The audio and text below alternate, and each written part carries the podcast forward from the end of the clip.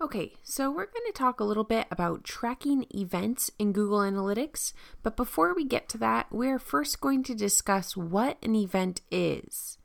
An event is a custom tag that can be added to elements on your website to track user behavior details in Google Analytics. Some of the behaviors you can track with an event are downloading a PDF, playing a video, clicking an outbound link, submitting a form, clicking a social share button, and clicking a click to call phone number. Adding events allows you to get a clear picture of the interactions that matter most to you. Events are used to track custom behaviors on your website. So, now that you know what an event is, let's go over the steps you need to follow to add events to your website.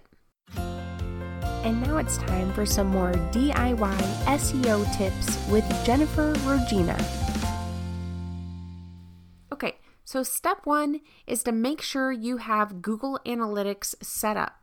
So, the first step to implement Google Analytics events is to configure Google Analytics on your website. Once you've done that, you'll be ready to tackle the events. And then step two is to configure events.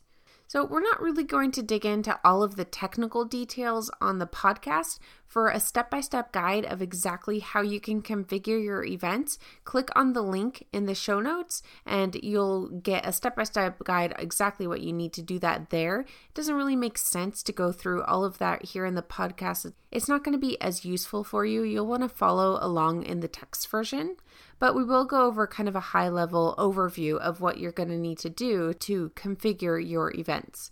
So, first is let's discuss the components of an event.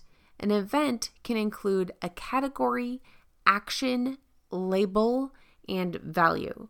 So let's discuss what those things are. So, first, a category is the parent group that you'd like to classify the event in. Some examples of common categories would be videos, outbound links, and downloads. And then the action is the type of interaction the user took to trigger the event. So, some examples of common actions would be click and play. And then the label is the specific identifier for the event. So, this is actually an optional field, but I would definitely recommend using it whenever possible. This field will help you identify the unique campaign used to trigger the event. An example of a label would be Spring 2020 email newsletter. Next is the value, and the value is a numeric value associated with the event. This is another optional field and it doesn't always apply, but it is worth using when you're able to associate a number value with the event. And then lastly, you have non interaction, which is a true or false value. So you can choose how you want an event to affect bounce rate. By default, this value is false, meaning that the event does count as an interaction. And when it is an interaction, if the user lands on the page, clicks a button with an event, and then immediately leaves the site, that will not be counted as a bounce because that user interacted with the page. However, if you set non interaction to true and then that same experience happens, that would be counted as a bounce and your bounce rate would then increase. Now, you can configure your events either by using Google Tag Manager or setting them up manually. And I would recommend using the same method that you used to configure your Google Analytics install. I would use that same method to set up your Google Analytics events. So, whether you use Tag Manager or did it manually originally, I would just go that same route this time. So, if you want to configure your events with Google Tag Manager, there's a few different steps you'll need to do. And the first is you'll need to go in and confirm the variables that you need are enabled. So the variables you want to enable will vary depending on what you want to track, and you'll want to try to enable only what you need. And they have some pre built variables in there. You just go in and click and unclick what you need. So we'll go over real quick here just a few of the most common variables that you'll want to use. So under the clicks category, you could enable the click classes, click ID, or click URL variables. The click classes will allow you to track click events based on the CSS class. And if you click that link in the show notes, it'll tell you how you can identify a class and an ID on elements on your website. So, identifying a click by the CSS class is useful to track elements where a group of items you want to track all include the same class. This is normally found in things like if you want to track downloads of a PDF resource, every PDF on the page will probably have the same class associated with it. Next is the click ID. This will allow you to track click events based on the CSS ID. And this is useful to track unique elements such as clicking a social share button or a click to call link. And then the click URL will allow you to track events based on the URL. So that can be really helpful to track outbound links. Other variables that might be helpful are the form variables. You can track form classes and form ID. There are also scroll variables. So if you want to track scroll depth, as an event, you can enable all of the scroll variables, and scroll depth will allow you to track how far a user scrolls up or down the page, either based on pixels or a percentage. And then there are also video variables. So if you want to track videos, you'll want to enable all of the variables under videos. So in Google Tag Manager, once you enable any variables that you need for your events, You'll then go in and create a new tag. And like I said, all of the directions to do that, everything step by step, is in the link in the show notes. So we won't go through all of that right now. And then once you do that, you'll just publish your new tag and you'll be good to go. Now, if you want to manually set up Google Analytics events, so if you want to set it up without using Google Tag Manager, you can do that too. What you'll need to do is add an on click event to the anchor tag, to the hyperlink tag that you want to add an event to. And I have directions on how to do that in the link in the show notes as well. Now, if you can't edit the link to add an on click event on your website, you can target the link using jQuery. jQuery is a JavaScript library designed to simplify implementation of JavaScript. So, using jQuery, you can add an event listener to add a Google Analytics event. This is more complicated, but it works great when you can't directly edit the link. Unless you're already familiar with jQuery or JavaScript, I wouldn't recommend this route.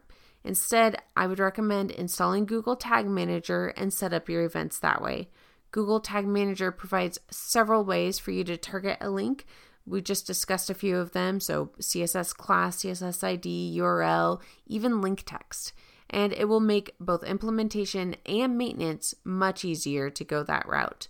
So, if you want to do it manually and you can directly edit the link to add an on click event, then that could be a good option. Otherwise, you'll probably want to go to Google Tag Manager and get it done that way. Okay, now let's go over some best practices for setting up our Google Analytics events. First is use a consistent naming convention. To make the most use out of your event data, make sure you use a consistent naming convention. This is really important. If you want to be able to easily compare the performance of various campaigns under the same category, then you have to make sure the category has the same name for each campaign, or you could call it a label. This means use the same spacing, the same capitalization. Everything has to be identical. Any change will display as an additional row in Google Analytics instead of grouping the data together. Okay, and then next is create a spreadsheet for multiple contributors. If you plan to have multiple people creating events, or even if you just want to make it easier on yourself, then create a spreadsheet. Keep track of the category names and the actions that you've used with the documentation in place, all you have to do is copy and paste when you want to create a new campaign in an existing category. This helps you avoid any duplicate categories due to typos, plural, or capitalization issues. It just takes any chance out of it. You, you just go into your spreadsheet, find the category, copy it, and then put that into your new event tag so you know for sure that you're creating it exactly the same as you created it before. The next step is to set up relevant goals. So once you have your event configured, it's really easy to associate it with a goal in Google Analytics. There's directions on how to add a goal in the link in the show notes. Just like all the other links, you'll want to go in and follow that. It'll be easier to follow it step by step in the text version, but it's really simple. You'll just go in to the goal section and you'll be able to select event as a type and then you can specify the category, action, or label that you want to associate with the goal. And this will just make your events that much more useful to your data. Step four is testing. So you can use real time reports to test your new event and your goals if you happen to set any up.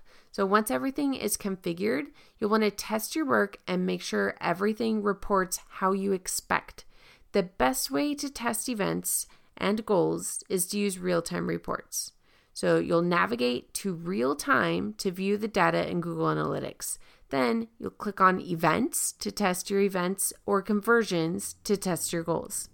Now, to test it, you'll just go to your website and click on the element that you set up to trigger the goal or the event. And you should see in real time the data will populate over in the Google Analytics real time reports.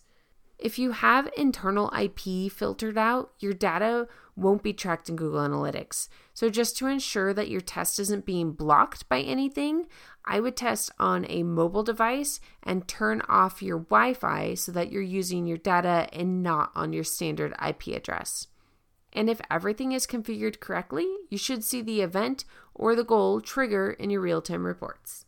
And then, lastly, step five viewing your data in Google Analytics. So, of course, all of this effort will be wasted if you don't review the data in Google Analytics. To review your event data, all you need to do is navigate to behavior and then events. Both the overview and top events reports provide great insight into event performance. On the top events report, you can easily toggle between category, action, and label as the primary dimension. And then to review your goal data, you can navigate to conversions, goals, and overview. And this report provides insight into your goal performance. So remember to review this data. Tracking the data is great, but it's pointless if you never review it. Thanks for listening, and if you enjoyed this, please subscribe. This episode was brought to you by ClearPath Online, a DIY SEO tool for your website.